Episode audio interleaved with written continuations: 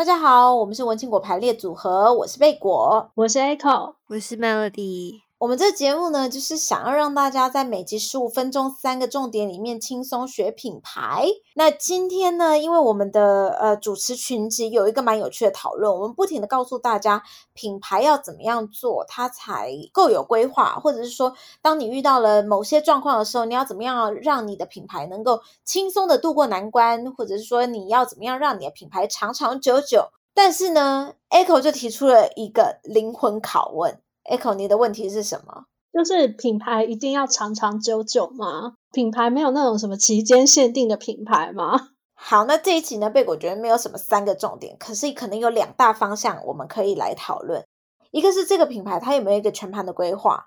另外一个是这个品牌它是用一个就是快闪，或者是说它是用一个赚了就跑这样子的一个概念经营。我觉得这两个方向是完全不一样的讨论方向。赚了就跑，这样还能算是品牌吗？这样很快大家就忘记你啦，根本就记不住。所以啊，我们这一集呢，就是想要跟大家讨论这两种操作模式的不同。那如果对这两种奇怪的品牌操作有好奇的话，就欢迎继续听下去喽。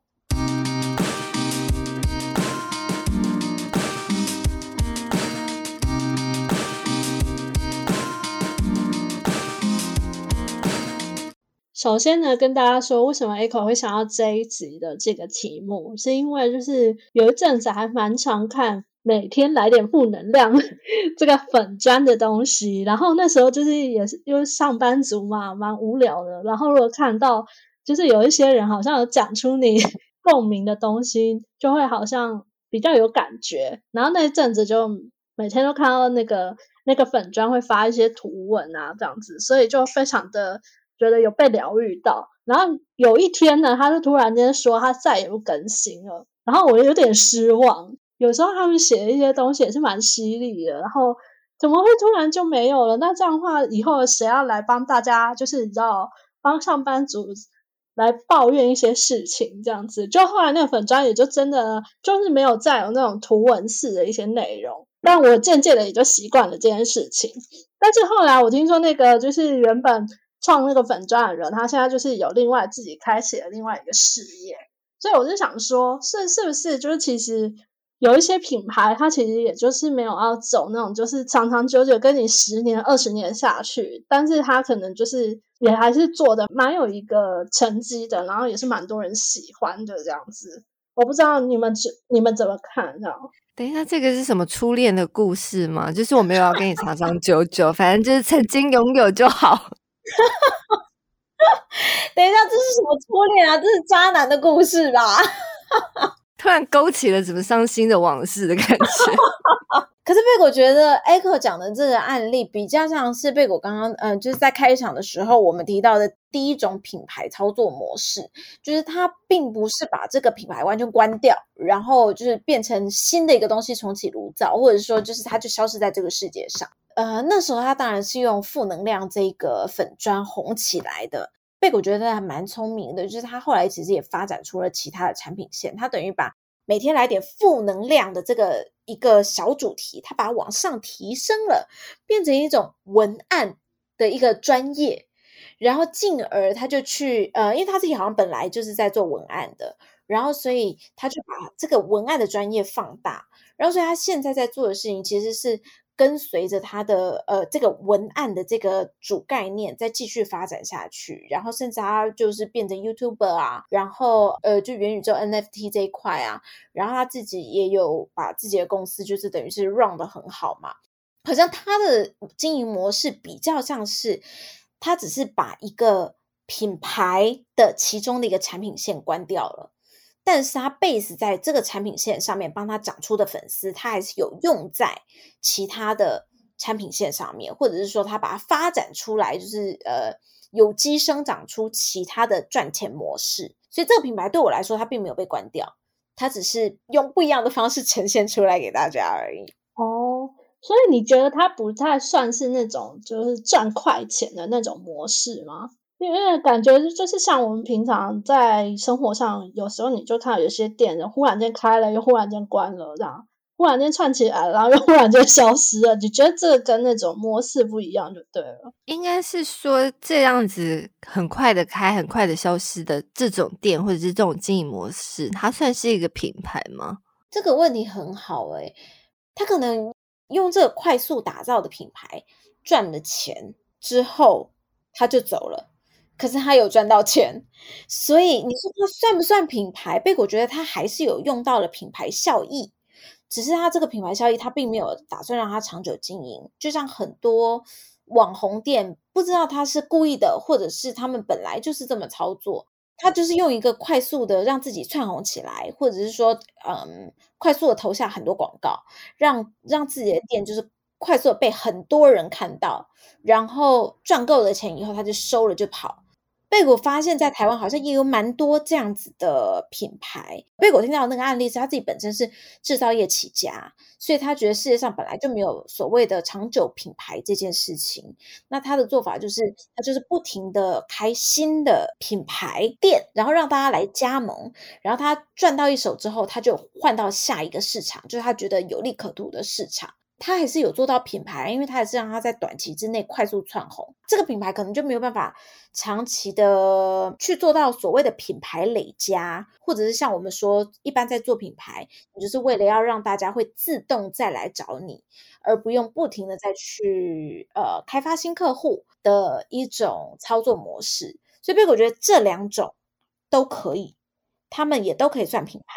但是真的那个逻辑。还有操作模式，还有你在做行销的时候，你会在意的点，以及会做的手段，完全就会不一样了。所以就是说，假设如果你今天真的就只是想要抢快钱，那如果你花很多心力在做，比如说花时间去收集一些顾客资讯，或者他去做了一些什么市场分析啊，就没有的，结果他只是要抢快钱，那你就会觉得他既然这个心都花下去了。好像只只赚快钱有点可惜，他就再开另外一个店呢，就再开另外一个快闪店。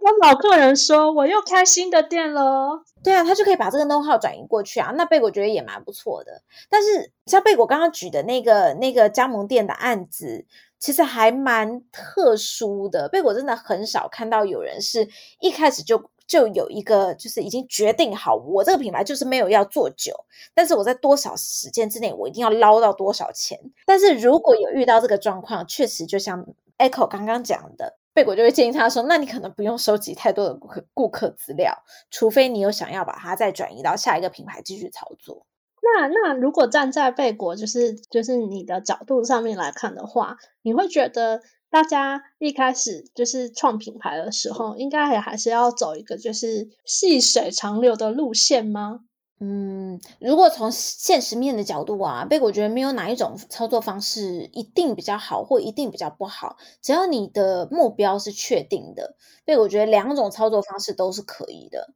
老实讲，说品牌这件事情。听起来有点高大上，它最后其实还是要回归到这件事情到底能不能让你赚钱。如果它在资本操作上面，它可以帮助你赚到钱，然后可以让你再去做下一件你想做的事情，或者下一个品牌，你下一个你想操作的品牌，下一个你想操作的生意，那贝果觉得这个品牌才有它的价值。但是如果它 必须要等个五年、十年才能让你赚钱，那这个品牌价值可能对你来说会有一点困难。不是所有的人都有那个资本，但当然，你如果有一个资本，想要像像法国、像德国那样子有一个百年的家族企业，所以你现在想要开始把你的资本好好的投到一个品牌，那它有不管有没有赚钱都无所谓。那贝果我觉得当然也很好，目前还没有遇到像这样子的状况，所以我觉得真的是 case by case 啊。那你如果说有有一个品牌愿意这样子做，贝果当然也觉得 棒棒。但是还是你还是要看到那些回收啦。如果你没有看到品牌的成长，或者是它不管在曝光上面，或者是在呃好感度上面，或者在客户的评价上面有一些回响的话，就是这个品牌操作一定是需要去做一些快速的转换的。所谓我们说我们一开始一直说的那个 Agile Branding 嘛，就是你要不停的快捷的转换你的策略，但是当然你的中心主旨是不能改变。那所以今天呢，我们就跟大家分享了两种比较特别的品牌操作方式。一种就是，嗯，虽然看起来可能都是短线经营的品牌，但是一种它可能有一个全盘的策略，然后它其中的一个品牌有点像是它的它的。产品线的感觉，所以它是用呃一个品牌，然后收掉之后，但是它这个品牌的内涵吧，或者是说它其实是有规划的，把这个品牌再去作为下一个品牌的养分。表面上看起来是短期规划，但实际上它有一个全盘的品牌策略。那有另外一种品牌的操作模式，就是一开始就很明确的知道，它只是要做一个比较像是网红店啦，或者是快闪的形式，然后只是想要利用快速。堆积的品牌声量，然后去赚一些快钱，然后赚了就跑。所以这两种品牌模式都可以。那只是说你在一开始你定的结论到底是什么？你希望达到的目的是什么？要非常的清晰。所有的事情记得都要 follow 你这个你最后想要达到的目的，或者甚至是有时候你可能在。呃，在品牌操作的过程中，它可能会有一些小小的改变，那就是要做到像我们所说的，就是 agile branding 这件事情，就你可以快捷的做一些变化，但是你的中心主旨绝对不能改变。好哦，那今天的节目就到这边。如果喜欢的话，欢迎大家到我们的这个 Apple Podcast 留下五星好评。然后呢，请大家要加入我们的脸书社团，因为我们会不定期有一些补充资料在上面，大家。记得要加入哦！下期节目再见，拜拜，拜拜。